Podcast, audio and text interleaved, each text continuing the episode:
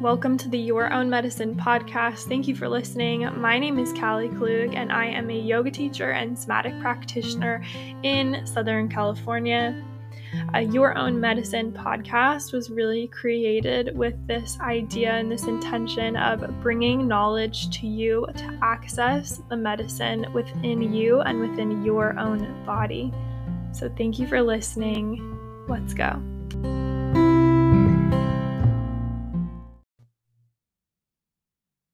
Right. Hello, Fi. Okay, so today, today me and Fi are um, chatting about um, basically like your nervous system and business and how your nervous system, like we're we're obviously have to live, and a lot of us are entrepreneurs or at least do some work of some kind that helps us pay our bills. But the reality is that we live in these human bodies with mammalian nervous systems. So how can we find like a sweet spot between honoring our bodies and also making enough money to pay our bills and live our life? And Fi has a huge background in this. She has a trauma informed um, business coach, and she's amazing. I've worked with her before. Fi, um, can you introduce yourself and just like tell a little bit about your background and even like trainings or anything like that that you've done. Yeah, hey, thanks for having me again. I love our chats. Um, yeah, I'm a trauma informed business coach and Fi Simler. Uh, I started studying trauma in 2017. I was a yoga teacher um, in a past life, and I basically started studying like trauma, the nervous system, the brain, and got really like continued basically my training um, since then. I thought it was really interesting. So I always went back to it, got some more information. I think the brain is so fascinating. Um, in 2020, well, 2019, I was working full time in the marketing industry, started doing content in like 2014. Um, and basically, fast forward to 2019, I got really, really sick uh, and had to go on medical leave from a toxic job. So long story short, I started a business. Um, I think I needed to, like, my body's not built for nine to five. And basically, I want to give my clients like a, a way to give the middle finger to like outdated business practices that box in their creativity, their expression.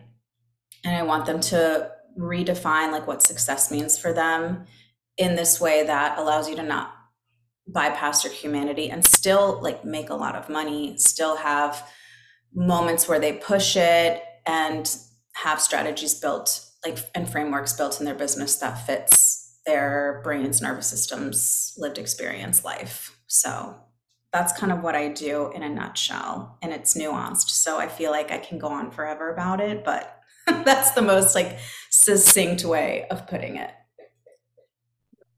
I love it. I really appreciate your your background. And you didn't mention this, I think, but you I love that how so many certifications and courses and you have your own life experience, which is invaluable. But you recently did a trauma of money course that I've seen you talking a lot about on social. And I feel like that's a huge piece, um, especially in the world of like business, um, where like I'm on Twitter to get um, UGC jobs, otherwise I wouldn't be on there. But I see like people get so like we have so much stuff around money, and I love that you took this whole course on the trauma. It's called the trauma of money, right? Yeah. So it's basically um, it's a company based in Canada, um, but they serve worldwide yeah, it's a it was a 17 week trauma of money certification. So I'm a certified facilitator. And basically it it has a lot of elements of like liberation anti-capitalism and basically talks about the different ways that people where their trauma intersects with money and limits them from I mean the way that I see it is like limiting people for from asking for money not feeling worthy feeling like they um, are selfish because they want to have enough money to live. Um, yeah i think capitalism is built to have the most wealth in the hands of the fewest. So i tell people and i heard this in my program like it is rebellion to get your bag if you are not one of those old rich white men at the top who have rigged the system in their favor because that is literally an anti-capitalist move to spread the wealth um, because that's not how it's set up. So i'm like go get your bag. Go get your bag. Even if you feel guilty that's the point. So drop that um, which is easier said than done of course. And yeah.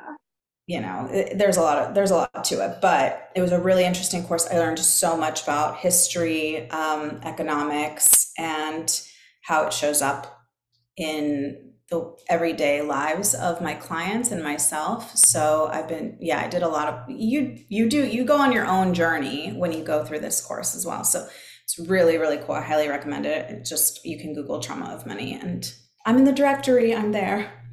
Um, but it's it's wonderful.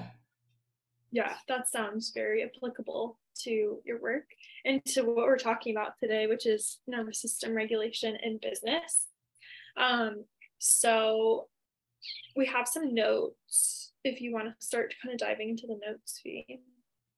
Yeah. So basically, like what I feel like we can start with why do we even um, fold together nervous system regulation and like building, scaling, establishing businesses. Um, and I think, you know, a good starting point is self awareness and it helps you, res- your ner- knowing about your nervous system or knowing what can trigger you, what can activate you, um, what your body actually feels like, because I've definitely been in offices where I worked so hard that I couldn't feel my body. Um, so when you learn and you have um, an understanding of the nervous system, you can you can feel when your body's saying stop, slow down, lean in. We got this, and it helps you respect your own boundaries, figure out where your hard stops are. Um, I, that's it's always a balance of like leaning in and pulling back in business. I feel like for me, especially as someone with like a chronic illness and who has lots of different um, things going on that I need to balance. So if I didn't have that awareness, it would be a lot harder for me to even distinguish like, is this like my body saying to stop? Mm-hmm. I feel like having a chronic illness too is like very clear clear vocalization from the body when it's like, bitch, you have pushed me past my limits and I'm pumping the brakes or slamming on the brakes. Yeah, my body tends to scream when other people maybe it's a whisper or like a like this volume where I'm at right now, my body likes to screech um, and it goes from whisper to screech really, really fast. Uh, so that can be frustrating because my ambition and my physical bandwidth are not aligned. And that's just how it is. I need to. Girl, I feel you. Yeah. And I feel like that's a I lot of. Like, yeah. I mean, I even remember messaging you when I was like making Venom. And I was like, Fi, I literally forgot to eat to, to eat today, and all I want to eat is a pudding cup. But I like I'll get in these modes where I'm like wanting to just like I have a goal and I hyperfixate, and my body's like, uh, we can't do this. Like we don't have the means to do this, and my brain's like, we're doing we're gonna do it anyway. So like you're gonna get on board, but my body can't handle it. Um, and then I get sick whenever I do that. Yeah, same. this last launch that I went through was the first launch where I didn't feel like I got off the launch and I was like, oh my God, I don't feel like I have to nap for three days. And then for the next week, I did the bare minimum, like under the bare minimum. And I was like, oh, maybe I was a little, a little uh, burnt out. But it wasn't like a, holy shit, don't talk to me. I'm going to bed rot for three days that's the first time honestly I, in this year three of business that was the first time ever that i didn't feel that way it's because I've changed my launch strategy and like because I've done multiple launches. And that's literally like you're never going to find a foolproof way until you fuck around. Yeah, exactly. Um, even if you know that you're doing it wrong at the time, like I definitely have a voice that's like, ah, you know, like that urgency where it's like, I'm so burnt out. Well, keep going because if not, you're to fail. Um, so, yeah, I mean, a lot of my work too is like redefining success for people. Like, what does that mean? Can you redefine it? Who defined it for you? Like that tape in your head, who said that to you? It was, is it really your voice that's saying that? Or was it like a family member, um, systems, your fourth grade teacher? You know, we get these messages from everywhere, especially as women or people of color or whatever. Everybody sits at different intersectionalities, but it's always it's always interesting to ask questions like whose voice is that whose idea is that whose expectations are is that and um and it's interesting to see what comes up so a lot of times with my clients it's about like redefining success for them um can you just make stuff and express what you really want to say and, and be like that success and it feels as successful as like getting a client this week. Sometimes that's a yes. So it's really interesting to see how that works out. Mm-hmm. Yeah, that is interesting.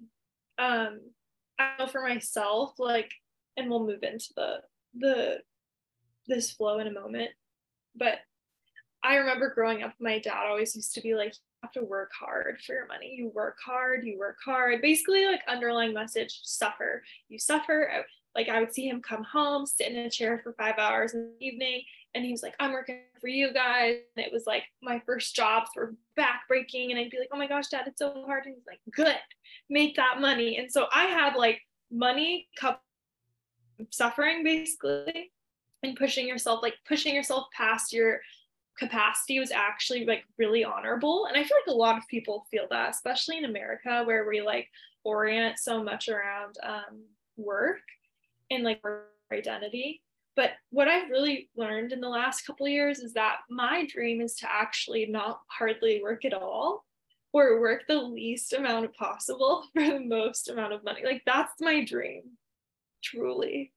But it's like, even then, even with that awareness, there's still the gap of like, of like, is that okay? You know? Does that make me lazy? Like I, I think once a month I'll be like, I, you know, um, who is it? James Baldwin that says like, I don't dream of labor. I'm like, we're supposed to be tits out eating fruit. I say that to my husband. I'm like, we're supposed to be sitting in a field eating strawberries. Like, but also it can feel good to like get in a good day of work and you feel accomplished. But yeah it's really like what's the path for me? Like what's the middle ground in there? I mean that's such protestant work ethic girl boss that your dad had. Um it really I mean, is. yeah my parents were immigrants so like they literally like broke their bodies. Um they moved with morality i think. Yes absolutely. And, and yeah yeah, exactly. Like you're a good person if you work hard and you don't want anything. You're abused at work. If you're abused at work and it's really hard for you, oh, you're such a good person. You're so good. And also, like, if you don't want money, you're like so moral. That too. Like, oh gosh, I remember this yoga teacher one time. She was like, Yeah, you know, I asked her how much it was for a studio and I go, how much do you guys pay for teachers? Because she was like, you should work here. And she go, I, she goes, you know, I actually don't even care. I just do it because I love it. And I'm like, that's nice. Um, I do like paying my rent, you know, and paying my bills and having money. Having food is so great. Um, good. I do need it to survive to feed this beautiful brain. um, yeah. And what a privilege to say, like, I don't need to make money. But people see it as like the most, like, the highest moral ground. And then they like shit on other people for, God forbid, like wanting to make a lot of money. and they're like, oh, well, I'm more moral because like I don't I need chasing. Yeah, I'm not chasing the dollars. And I'm like, well, we kind of need to chase dollars, like unfortunately, you know, for for whatever reason. We we live in a system, not for whatever reason, but we live in a system where like we need to like, you know, earn money to to live and survive. So it is what it is. And um you can't shame people for wanting that. That's like survival.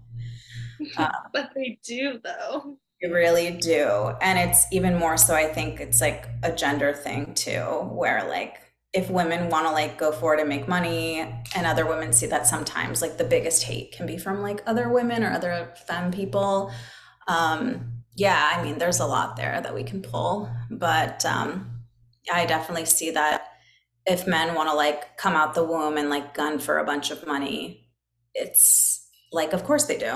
Um, and it's not so much seen as like i mean yes and no but i still think that there's there's some side eye there where it's not necessarily like it's a it's a masculine quality i think to be like yeah i'm a fucking boss and i want to make a bunch of money. Um and that can be that can be given some side eye for sure. Which i mean i love i love when women want to make money. I think that's fantastic but um yeah i definitely see it in I see women being treated differently than men in that in that case, or other like non-binary people. Yeah, definitely. And I think it's actually those power dynamics in general that lead to like this next topic, which is um, how fight, freeze, and fawn um, arise. Because most of the time, these obviously you can be in a state, a chronic state of any of these responses, fight, flight, freeze, and fawn, which are the four trauma responses or survival resources, as you put it, or you got it from trauma of money. Yeah. Trauma of money. Um, survival resources, which are just these responses from your body that are meant to help you survive in chronic or um, acute stress situations. And um, power dynamics a huge part in this. And I'm almost thinking I'm gonna start on fawn. We're gonna go through these responses. Maybe we can like go back and forth. So Yeah. fawning really happens when there's a power dynamic. Like if you think about going to a job interview, um, like fawning because the person has a job. You want the job. They have something that you want. They have the power to give it to you or to take it away. So that can be a trigger for these this fawning behavior that can happen, which fawning is this appeasement. It's when there's a social connection um, aspect to this response. And it's really just when our body clocks that the situation's not safe and it actually clocks this person as a potential threat that needs to be appeased and also needs to make ourselves seem like we are not a threat. So it wants to like mitigate the threat by us appearing um, less threatening. So that's when there's like complimenting, or it might just be a general energy of like leaning forward, like being like, oh my God, everything you're saying is so funny. Or um, being overly friendly when you're like, I actually don't like this person, or whatever. It can look different for everyone. For me, it's a lot of like laughing and um, leaning forward and like agreeing when I don't feel authentically agreeing. That's like what it looks like for me specifically. But in business, it can be, yeah, like, oh my gosh, justifying existing. Can you go through the notes that you wrote here? Yeah, so I um I love to fawn. That's like kept me so safe for my whole life. So um we love a fawn response. We, you know, all of these are just different ways we can our body is like saying this is how you survive. Um so no shame, but yeah, the first thing that came up for me when I was thinking about fawning was going into your boss's office. If you're if you've ever worked, you know, a 9 to 5 job or like whatever at an office and being like, sorry, I know you're really busy. Um, or, hey, I just, you know, I know this is a dumb question, but, and like not just coming in or like, sorry. Um, and starting with like justifying why you're there. Like, your boss is there to work too. So, hi, um, instead being like, hey, do you have a moment? I have a question for you because you're my manager and that's what your job is. Um, but that is that is what immediately comes to mind. I found so hard when I was like at this last job um, that I was I recognized afterwards these things that were done for in interest of the company or in interest of the owner that I was like, oh my God, thank you so much for doing that. That was like such a favor to me. They weren't doing it for me. Like, thank you so much for saving my spot when I was um, completely immobile from like the neck down and couldn't feel myself because you needed me to come back to work. Thank you so much for saving my desk. Wow. Thank you. Um, no, they just needed me to get back and do the incredible work that I was doing. Um, I mean, I can talk all day about this. Client meetings, when I would be in meetings with like six men and me at a table for like three hours. Um, that power imbalance that happens.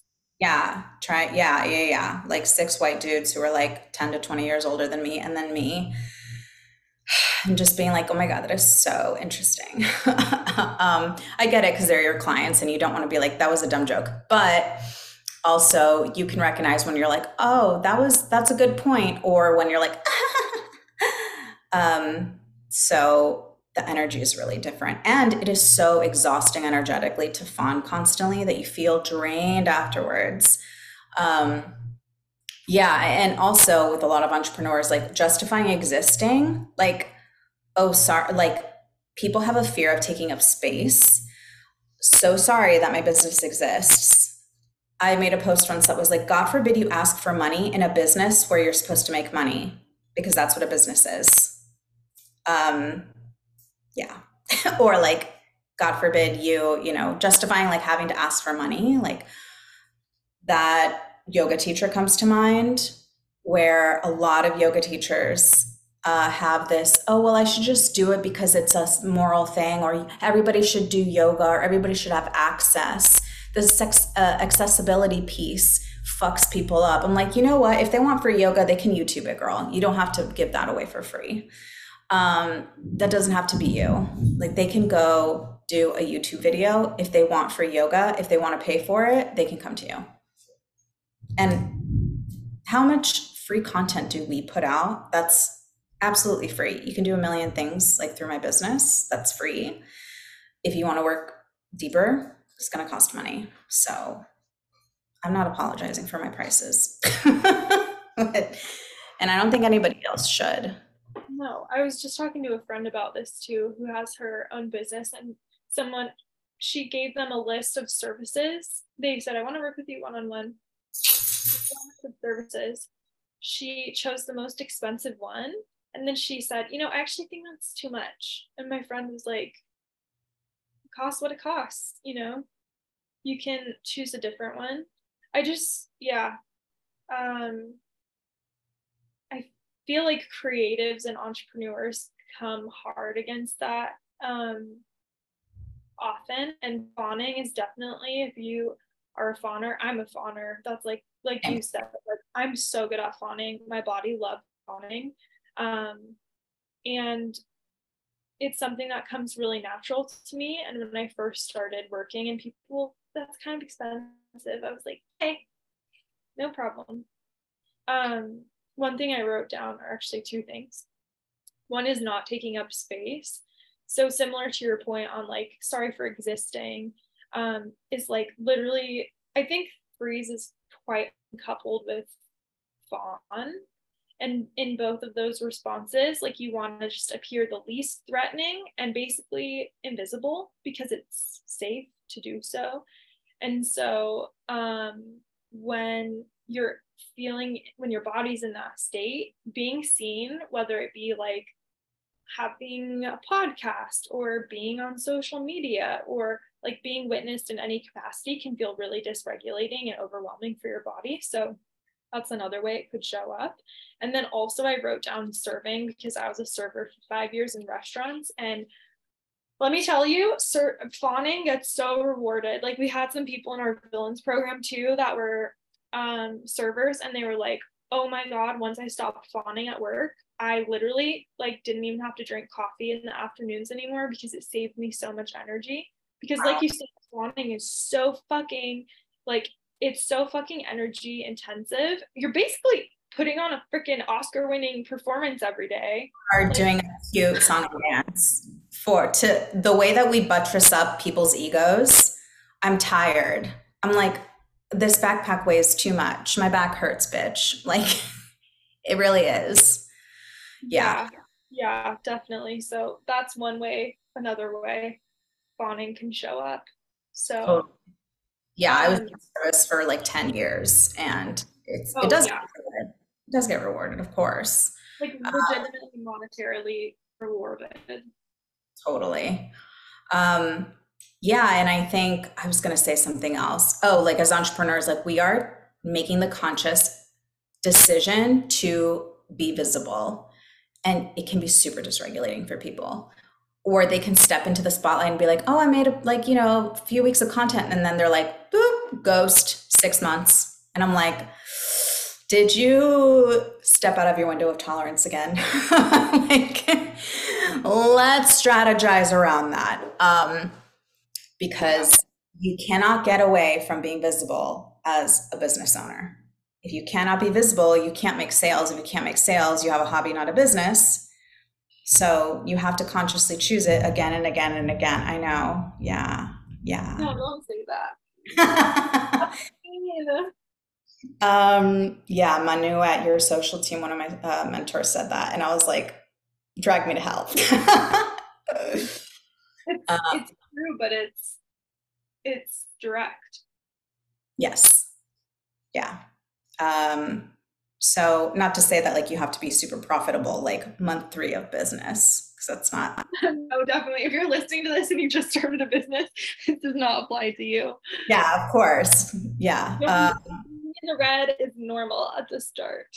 Normal. Um, but yeah, even yesterday, I had a moment with my husband, of all people, where I was like, don't perceive me. I said that out loud. And I felt so uncomfortable because my body was like back in the trauma. Um, and it just, it happens. And then I had to like regulate and take a breath. And I don't know what I did. I think I just like bopped around, watched some Netflix, and then I felt fine. But yeah, I mean, as as comfortable as I am being visible online, when I'm in like when I'm in my bag of like I'm an entrepreneur, I'm this, I'm very competent, and I feel confident because of it. When I'm out in the street sometimes, and I like feel like I'm being seen too much, um, I want to like disappear. I'm like, I want my invisibility cloak, and don't perceive me how rude. so, um, yeah, it still happens. And you have to just rely on your regulation tools when that happens because it's going to happen again and again. Yeah.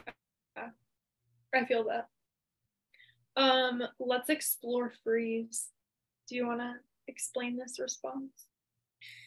Yeah. Um, so freeze is when you feel like your body's kind of shut down in um in a state of like stagnation or for me it shows up as my body not wanting to feel because feeling or perceiving or having the experience is overwhelming um, a lot of dissociation uh, so for me and uh, for a lot of folks scrolling at your desk. If you've ever sat at your desk with your work on your laptop and your phone in your hand, and you're like scrolling, zoning out, or just staring into space, uh, that is an example of. You've never done that, right? Yeah, never. um, yeah, that's, I think, super common. And I notice now when I'm you know, 13 minutes into the TikTok scroll. And I'm like, oh, girl, that's like really early. I know, good for me. Um, and if I'm at my desk, I'm like, oh, I'm picking up my phone because I'm tired. Maybe I need to go like get some water. Maybe I need to go get another cup of coffee or like just move around. Um, because there's a reason why I picked up my phone. Like my brain is like, oh, it's too much. We need to stop, take a breath. Um, yeah, that's, I try to be good about that during the day. Don't talk to me about my 11 o'clock PM social scroll because that can be intense. I've been very good about it this last week, but sometimes it's like hour three and I'm like, oop. maybe my eyes hurt, my brain hurts too. I'm going to turn off my phone and put it in the other room. My God.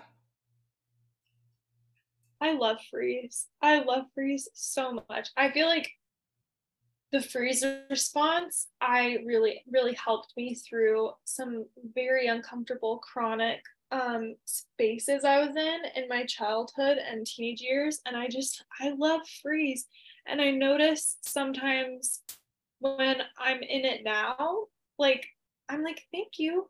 I love you. I just went through that whole TikTok thing where people were like, oh we won't go into it.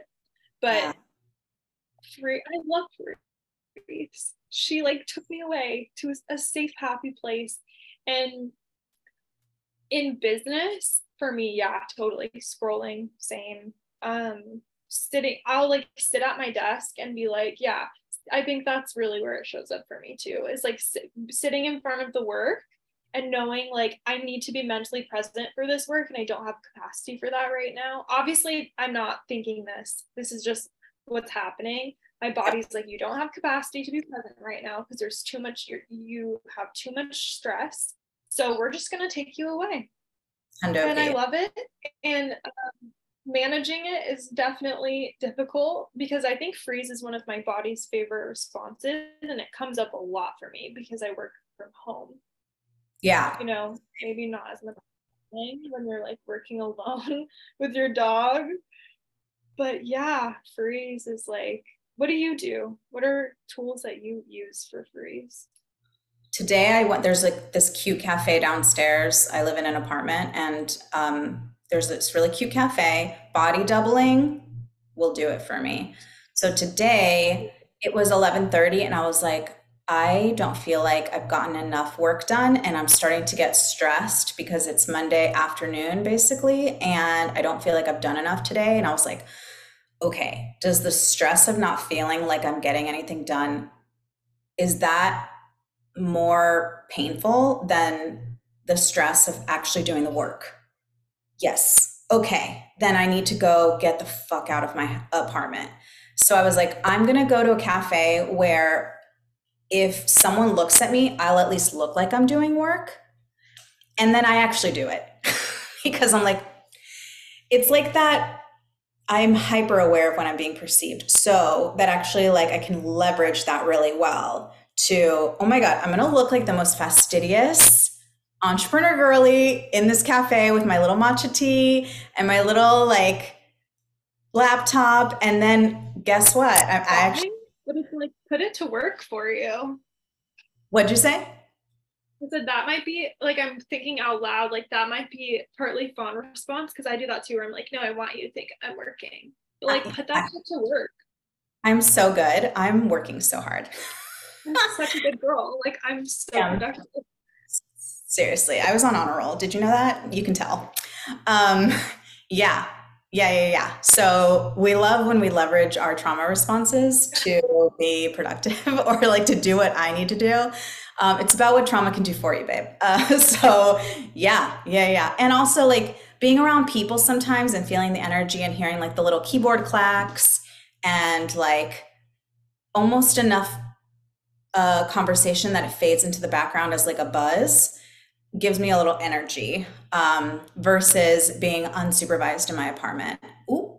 Yeah, I think there's something about being home in a freeze response too that's like next level because yeah. connected, whereas even just like bo- moving to a different location would be at least like more connection, more connection to other people, maybe like bringing you out of freeze because I feel that too. Co working really works for me me too. It works for so many neurodivergent people. like Thursday I have a co-working session um, that I I think I might miss because I have an appointment, but I try to jump in them when I when I can. Um, so that definitely works for me. Um, sometimes like grabbing my journal if I haven't journaled yet that morning. Um, I'll be like, hey, you know, even if it's just like I don't fucking feel like writing right now, this is this thing. Will like get at least tell my body or like let out some of that energy. Writing has always been a really natural way to like let out the energy, even especially if I'm like angry writing. I'm like that fugly slut or whatever. like burn booking. Yeah. I'll do it. Um that's yeah. good so that's a good segue to fight response. So fight is basically um yeah, burn booking. Um fight is, is what happens when your body determines to attack or go towards the threat in a way that you're like defending yourself, attacking it.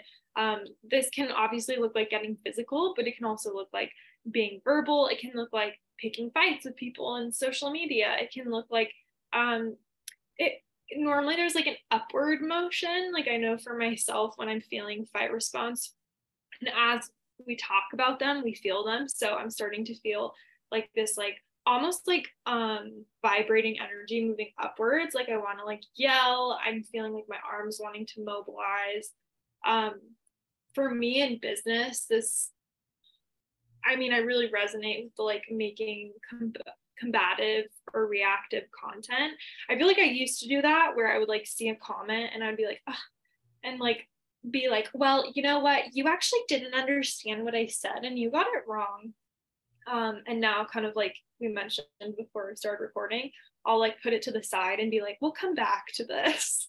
Yeah. I'm going to regulate first and then yeah, the the respond with a video is is a fighting feature. Like truly, on the fact that you can respond to a comment with a video, it's like, oh, you know what? Like that is the perfect tool for making reactive content because people will say fuck shit online. They really will. And it's always the people with no profile picture, no videos. Their name is like user 561 squid. And then you're just, you're just reacting and you're just, you know, yeah, that like I sometimes, it, you know, you really feel that energy when someone's justified in it. Like I see people reacting to racist comments or whatever. And that you can feel that they just said, hold my beer. And they responded to it in the most like diplomatic way and applause all around, right? Um, good for them that they can do that. I don't think I can personally. I have a little bit more fight in me in that irrational way. um, but I, I mean that the energy really comes through. So the authenticity that like authentic energy comes through, which is like makes for good content. But also, when I'm in a fight state, like I'm not that eloquent or diplomatic. I will say sometimes things that don't make sense. Sometimes I'll just yell. Um, yeah. So I I know that I don't ever want to feel like I got caught with my pants down on the internet. Um, so I I will put it to the side um, often and be like, let me, let me, let me do a, like a little, a little, what's the, what was the trend? It was like going to do a, back. Yeah, it was like, let me do a wrap around. Oh yeah, that was it. I'm gonna do a wrap around and then come back. Oh yeah. Like, so, um, yeah, that's, and that's maybe like a little bit of my perfectionism and like, I need to be professional and perfect and trustworthy, a, a little bit of that. I, I recognize that too. Um, because I think you can be messy online, but I think I show my messiness in other ways. So, and that was a process as well. Yeah. A few things that came up for me when you were saying that was number one, that that fight um that content that's created. Oh, it's like there's this um saying that's like creating from the wound. versus creating from like your heart or something. I don't know. It's like a witty, clever phrase, and it's not what I just said, but it's I think when people are like creating from the wound, it like honestly, I fucking love that content, like the cops content and the Karen content and the yelling content and the content that was made about me was that kind of content that was like and it like stimulates your own fight response. So much. Those go so viral. It's captivating as hell. Like yeah. it just oh, it gets right in there like a stake, you know, like just you feel it in your heart um, of yes, course. And that's why there's so much engagement on those because this fight is like action based and it's like gets people like grr, grr, grr. like oh well you think this well i think this and you said this and blah, blah, blah. and so i think it's like fights honestly really rewarded in the business world in general like all of these responses are equally valuable from a like survival perspective, biological perspective. But societally, I feel like this response, like I'm seeing like right now, like men at a business table being like, well, we're not going to do this deal and like getting aggressive. And I feel like this is a response that's very rewarded. Um, and there's also such thing as healthy fight. I just want to like say that because like um like being mad and like say, feeling like your boundaries have been crossed and like saying like you know actually this doesn't work for me and just being straight up like that's that's healthy fight. Um and there's healthy like versions of all of these. Um it's like a spectrum. It's not like black or white. Healthy unhealthy it's like you know is it helpful or not? But really yeah i feel like some people perceive a little bit of fight um, as like an attack and really the other person is just like trying to be straightforward to get clarity to like collaborate and get to an answer. Um, but these are just like people that are like very straightforward like get in get out kind of people.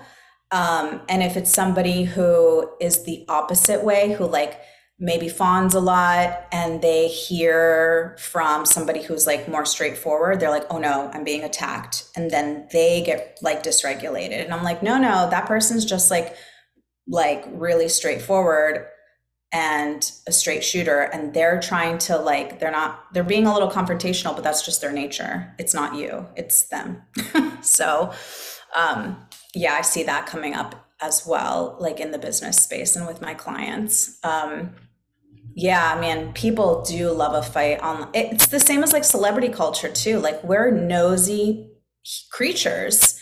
I love um, it. Like yeah. It feels like activation. I think we're we are enamored with activation. Yeah, like and like sexual act like sympathetic arousal. It like feels like all the same flavor sometimes, you know. Yeah. I'm like, ooh, my adrenaline's going. I can like see I think about the really trashy celebrity videos that we would see in like the early odds when I was watching like Extra or like E, you know, um, and it would be like a celebrity like hitting a paparazzi or something, and like you can feel it in your system. You're like, yeah, I want to fucking punch somebody because like this happened to me today, and we're living through them almost. Um, and now we have so much more of that on social, it's scary. But um, that's what I think of. I'm like, oh yeah, get them. like it's the same, like it's that same sort of, you know. I'm like, oh, wow, I'm really, you know, projecting onto you. Um, I wish I could hit somebody with an umbrella like Britney Spears did. Like some days, you know, like, um, yeah, yeah. I'll leave it at that. I think. But um, the last one is flight. So uh, flight looks, I mean, often people say flight or fight or flight, and if fight is leaning in, then flight is is pulling back and like running away, or um, it's sometimes also like, you know, we think about fight or flight as like going in one direction, but sometimes uh, flight can look like a circle, like you're just doing the same thing over and over again and it feels productive and it feels like you're running but really you're just like going in circles and not really getting anything done or being productive. So for me staying really busy over scheduling yourself um, being like giving yourself really long to-do lists to act like you're being productive or to do all of these other things to say, oh, I, I did so much today, but it's not actually what moves the needle. It's not actually what you need to do, or the most difficult thing that you're like, oh, I don't want to do that. I'll do these 10 other things. I'm going to clean my room. Um, but what you need to do is send an email newsletter. so that's how I see flight a lot um, in the entrepreneurial space. What about you? I don't even know. I mean, that I feel like that makes sense. I haven't really thought of flight in this context before, but what you're saying definitely makes sense. What's coming to my brain right now is like, what's the difference between flight and just being ADHD? Yeah. Yeah, yeah, yeah. I wonder if like flight people are mostly neurodivergent. I feel like most entrepreneurs are neurodivergent. Um, I have to clean my room to or send this email. I was like, but I have to have a clean room to send an email. Like, duh. Right. All of a sudden, my pillows are like out of place and I can fix them. If not, then I'm not in a Zen space and I can't make this content. How dare. Oh, yeah. Yeah, yeah, yeah. But it's all like stories, right? I just all of it. I'm like that pillow did not bother me 15 minutes ago, but now that I got to this part of my to-do list where I'm like, oh, where I hit a snag, I'm like, all of a sudden. Okay, I know where it comes in for me. I do this lovely thing that I think a lot of us do. It's like a biological swing of the pendulum that happens when you come out of freeze. Because if you look at freeze from a like survival aspect, let's like talk about animals. Like if an animal was like you know, when like a dog grabs like a rabbit or something, shakes it, and the rabbit goes into shock and it like freezes, but it's not dead. It's just like immobility, like it's in shock and ready to die. And re- yeah, like right at the edge, and then the dog, the prey um, drive gets turned off in the dog because now the rabbit's not moving, and then maybe it puts the rabbit down, and then when the rabbit comes out of this um, freeze state, it's going to have a shit ton of adrenaline and um, cortisol in its system to help it run away or even fight back. Sometimes they've even seen like prey animals fighting these predators.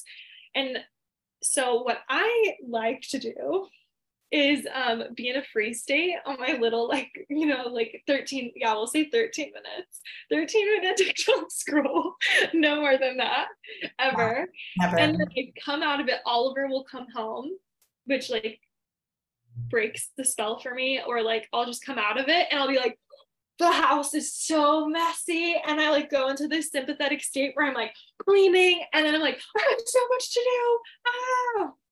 i would yeah. say that's how i experience flight in my life and just in my business is like from waking up out of freeze. I go oh my god i three hours just went by and now i have a million things to do. And then i have all this like oh sympathetic activation yeah okay heard and relatable i we took an eight hour road trip like back from North Carolina the other day. And I came home. I was passenger princess the whole time.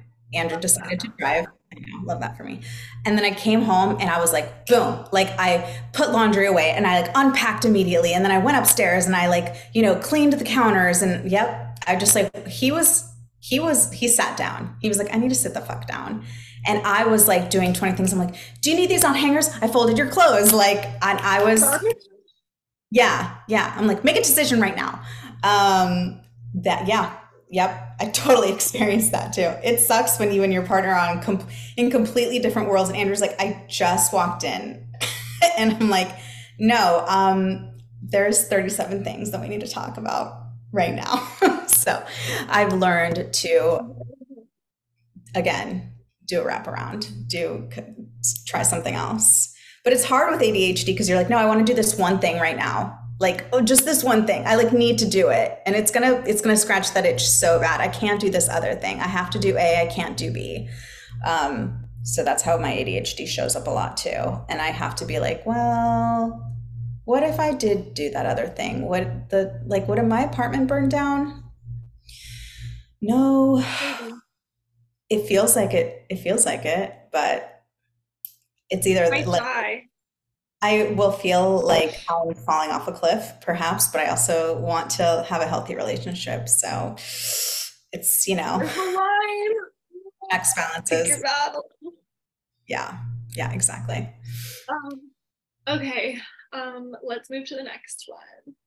Um, how have we overcome these responses in our lives? Overcome's very maybe not accurate word for this after all our confessions. Yeah, I know. We're like, definitely not. I think, yeah, I mean, that's a good point. I think we can start with like understanding that you're never gonna like he- like heal, like, oh, I just check, move on. Now I don't have trauma anymore. Love that.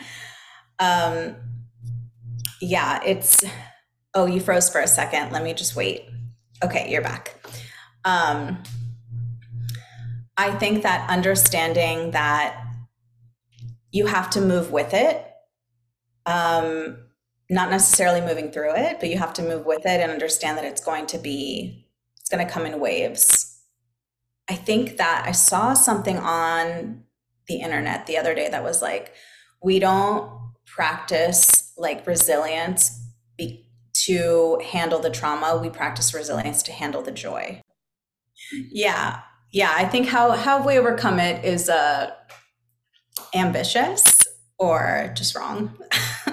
how we how we learn to integrate nervous system knowledge and regulation in our lives and businesses is probably a better way of saying that. Um, and the tricky part is that like how do you feel safe doing something you never have before is by doing it. Um i've been doing a lot of traveling this year and for a while i was like i just don't travel very much. I'm just not i'm just not really built that way or i don't really travel well. And i think that that's changing for me. Um because i did it more so it sucks that the answer is do the thing, but mm-hmm. the nervous system does love predictability, and predictability comes with doing things multiple times so that you know the next time what to expect. So that's not an answer that a lot of people like, but it's true. Um, one of my coaches always says, um, confidence lies on the other side of doing. Isn't that annoying? So annoying, so rude. Ew. Hate Ew, that. I have to do the thing. I have to be uncomfortable while doing it too. Yeah, I just like buy a program that makes me feel confident. I'm gonna buy a program and then be like, I spent money, so I did the thing instead of actually opening the modules. Everybody's done that, I feel like. It's what did I see? Um i forgot what it was the other day and i saw this word that was like two things put together and it was like uh oh that's when you like just buy something and you're like i did it i'm like um guilty and i've seen that a bunch. Like i bought a budgeting thing the other day and i was like oh my god i budget now. And then and then eight months later because i bought it in january um did i do it more than a month? No absolutely not. Absolutely not so, but I, I'm I budget now because I spent fifty dollars on it. Yeah. Budget. Yeah, exactly. How about that? What are you gonna do? Yeah, totally. I I did it. I did it. Um, yeah, that happens so much. I wonder if I can pull up what word. I wish I could give adequate credit, but I don't. I don't remember. Um, who said it or what it was, but I'll think about it. Um, yeah, how does that show up for you? I think you nailed you got the nail on the head when you said like definitely there's no overcoming it. I feel like that's some like red pill spirituality, like new age shit that's like, oh, you can heal and then you just don't have issues or think like we we are animals and like we are gonna I watch my dog and I just see like they have no morality they have no like complications of the mind or like they're not there's no culture or societal anything imposed on them. And they they feel stressed too you know like we're not going to never feel stressed. And these trauma responses and survival resources are are I think like beautiful gifts from the body to yeah. help us. And can they get in the way and like quote hold us back sometimes yes but i think the biggest gift that somatic psychology has given me is like giving myself compassion that like of course you're feeling this. Like even with this whole thing with TikTok I was like of course you're feeling shitty and of course you're you know engaging in coping mechanisms. Like I'm not um indestructible and I don't want to be like I want to be permeable and so I think that alone is huge and yeah. then on a practical level, that's more like philosophy. On a practical level, I have like hard stop times, which never, I never hard stop at them, but at least I like hard, like stop. It like helps me manage time because I like my hard stop is like 5:30, I think. I don't even know what the time hard stop. 5:30 and then I'll at least have an alarm on my phone where I'm like, okay, now you need to start wrapping up. Because I used to go like literally all day if I was hyper fixated on something. Um, keeping my mornings really gentle to like resource myself because I'm going to have stress at some point in the day, whether it's like a client or a mean comment or something. And I want my nervous system to be like feel resourced and supported enough that when that happens, it's not, it's like a blip and not like an atomic bomb. Yeah, it's not like your whole day is defined by it. Yeah, like it's like, okay, maybe for like five ten minutes, I'm like a little perturbed, but then I can like move on with my day. Um, oh, and then one thing or two is like removing expectations and no more manifesting. Um, I used to like be very much like hardcore new age spirituality. And I think like there's value in every single belief system and structure. Um, for me, it kind of like got to the point where this particular like idea of manifesting was actually like causing me a lot of shame because I think that the idea of manifesting is like you pull in what you are so if I'm not bringing in the goal of 10 people for my program, then my vibe is off. And then I was doing self reflection and me, me, me. Oh my God, is it my trauma? Like, what else do I have to heal? And that, like, orienting around, like, how can I fix myself constantly so I can manifest better mm-hmm. did not mm-hmm. uh, cause me more stress. So at this point, I um, just do my best and I hope for the best in terms of like numbers and it's good to have goals but also just like letting go of the goals because it's like you know the people you want to do the best you can and then also at the end of the day just like clock it as a success like especially as entrepreneurs like our failures are super essential to yeah. our business and our process yeah i think i don't want to be like your failure is a learning experience, but it is. Like, it is. It sucks, but it is. Um, if everything went perfectly, I don't think that I would learn as much because I wouldn't know what not to do next time. Um, but yeah. I just had a light bulb moment or like something clicked for me when you said that. I have this client that um, I do UGC, so I do marketing for companies. And she just came to me and she said that this one agency that she was working with was like had like taken this product and made it like six figures by running ads or whatever. And he but it, what he was doing for her company was terrible. And i was like this guy doesn't know what he's doing.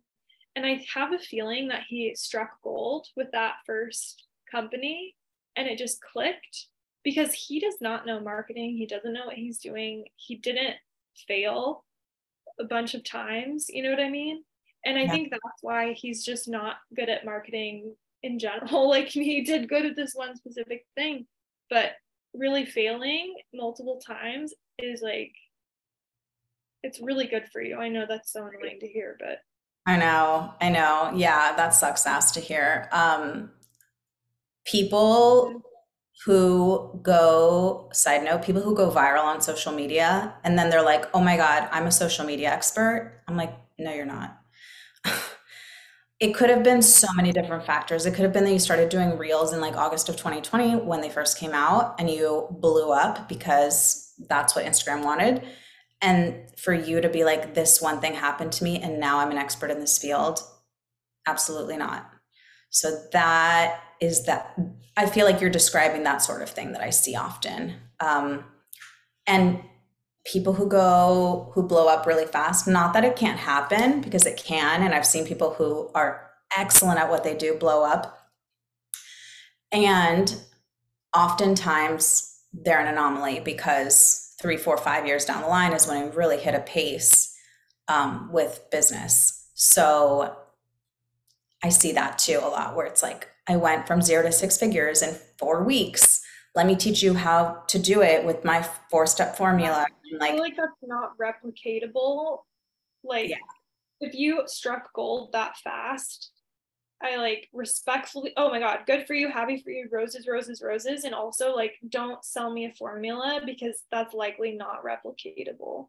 Yeah, unless you have like 20 years in the industry or something and like Exactly. You've seen, you've gotten enough data in your professional life to see what works, what doesn't, how to adjust. Because you can have frameworks. I love a framework. I'm like super analytical. And then I also need wiggle room to make it work for me because I cannot work like other people. Um, yeah, I mean, that's that's a larger conversation, but for me, like, oh, sorry yeah how have you helped other people in this um so i wrote bigger ways of seeing yourself which is so like vague and business coachy of me but it really like this showed up a lot in my one-on-ones last week when i i told people like you have to kind of think bigger like we talked about okay what would your dream business look like and they have these ideas they're like oh okay, so I'm going to do this, this, and this. That would be my perfect thing. And I'm like, okay, let's work backwards and see. Like you're already seeing yourself in this bigger way. But then when it comes to, okay, let's take action, you shrink again. So committing to bigger ways of seeing yourself, because part of you knows that it's possible for you or that you want it, even if it's a big dream. Um, and knowing that you have your own back and that you can clean up your own messes when something doesn't go right is so key um, because things aren't going to be perfect ever. Um, and know that you can like lick your wounds get back on the horse is huge. Uh, yeah yeah resourcing getting support it's huge. Um, and i also tell my clients that like you can have smaller conversations and take smaller bites um, and have smaller like little blips of conversation when sharing content or whatever because people get really overwhelmed. They're like oh i have to like do this i have to you know get in there and like have this new whole conversation about like this industry. And i'm like you don't. You can say like one sentence. Not everything needs to be deep or earth shattering and sometimes that takes the pressure off you so much. It could be like something that you said offhand to a, in a text message that really resonates with you and like that could be what you share online. It could change somebody's day and it doesn't need to be like the most profound thing um yeah that that i think resonates with people a lot like don't you don't have to change somebody's world with every single post or every single email or whatever that's great yeah that really hits for me too. Yeah. Yeah. I say it all the time. So good. It's like I started using TikTok as a garbage pin and I start just making cranking out videos, like looking raggedy and like just literally just being like, oh, I have this thought and just and they went so viral when I was doing that. And I was like, for me, it's like you just never know what is cool inside of your brain that you're just desensitized to. Yeah. Or you overthink it or you like overanalyze it. Put it out. Mm-hmm. use yeah i think i said once like make instagram your diaper again and like make it make tiktok your garbage bin again. Like mm-hmm. just dump your thoughts in there. And because that's the shit that goes viral. It's which is mm-hmm. infuriating right? It's the most like offhanded thing that people just go with. And i think it's because the app is set up to be casual. And not polished and not overwrought so that's yeah i'm not surprised that those are the ones that went viral mm-hmm. yeah um i'd say like one way that i help people i just created this um program. Well, it's not really a program, it's like a workshop. It's called Embodied Entrepreneurship, and it's specifically for fawning in business because I, when I would make reels or any kind of video on fawning, I'd be like, where in your life do you see this the most? And people were like, um, at work, I can't just tell my boss to fuck off. Like, I want to pay rent. And I feel like that whole idea of like fawning at work it's like such a nuanced topic where it's like yeah i can give you practices to fawn less at work like i have them you can look on my social media but when is that appropriate and when is maybe fawning super valuable and when is you know how do you practically set a boundary at work without getting fired and like all these things. And so I made this workshop on it and I'm selling the recording now, but it's really just like people pleasing in business. How can you exist in a business space, whether it's entrepreneurship or you're nine to five or you're serving in a way that feels good for you um, and lets you take home money? Yeah, that's wonderful. How can you still make money and not feel like you need three cups of coffee at 3 p.m. because you've been laughing at stupid jokes that aren't funny. I hate doing that. I do, and I do it bef- before I even realize I'm doing it. You know, it's like a go-to, and then I need to catch myself and do something different constantly. Right. The programming is so real. Um, yeah, wonderful. What do you Can, offer? Yeah, um, I'm doing one-on-one. Oh, well, it depends on if I have a full like roster or not. Right now, I don't, and I have spots open for one-on-one coaching. But um, usually, you know, I can have a conversation with someone and at least tell them if I am like full or sold out when I can like get them in.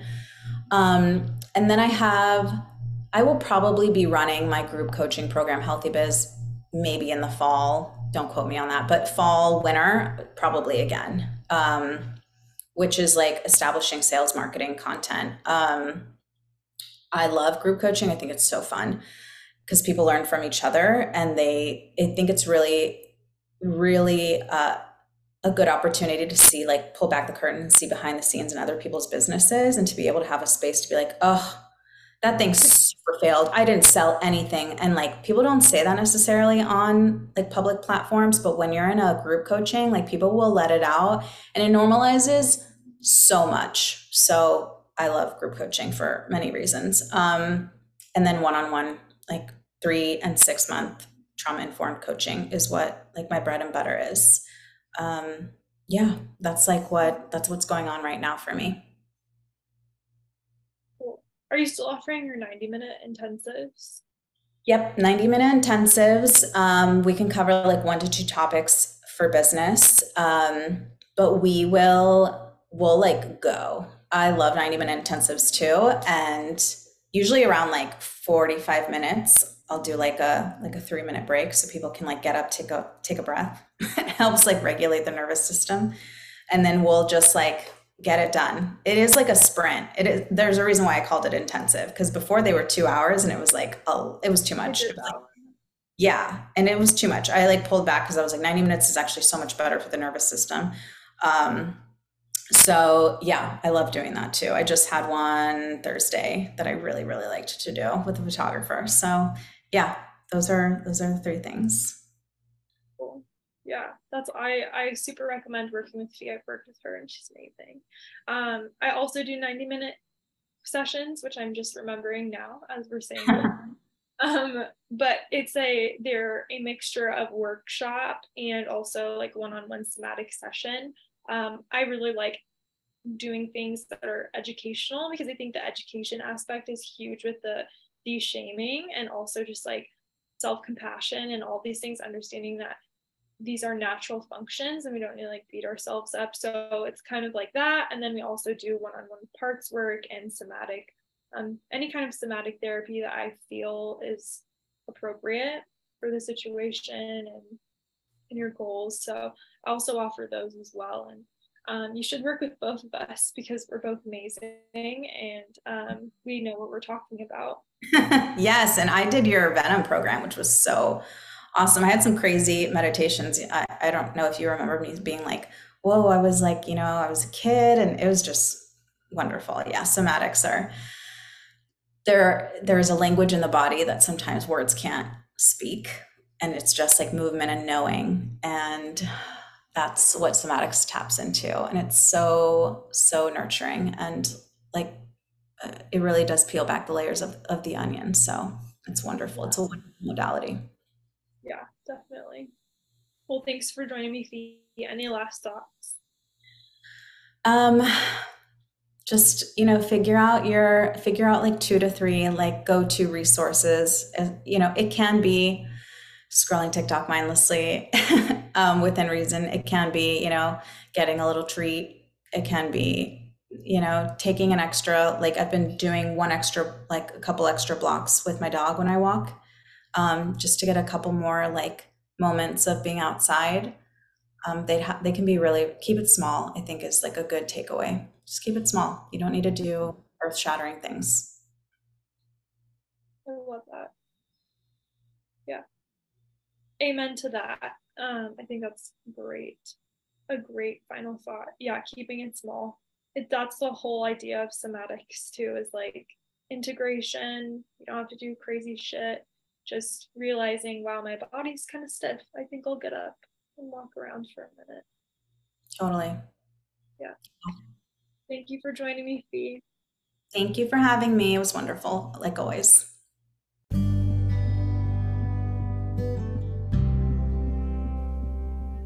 That's all for today for the Your Own Medicine podcast. Thank you so much for listening. Uh, these episodes do come out pretty sporadically, so if you'd like to be notified each time a new episode comes out, please subscribe on Spotify or Apple Podcasts. Um, and you can always follow my journey along, which I always post when a new episode comes out on my social media TikTok and Instagram at Kallie Klug Yoga. And feel free to keep in touch. You can also check out my website at kallieklugyoga.com. Thanks for listening and see you next time.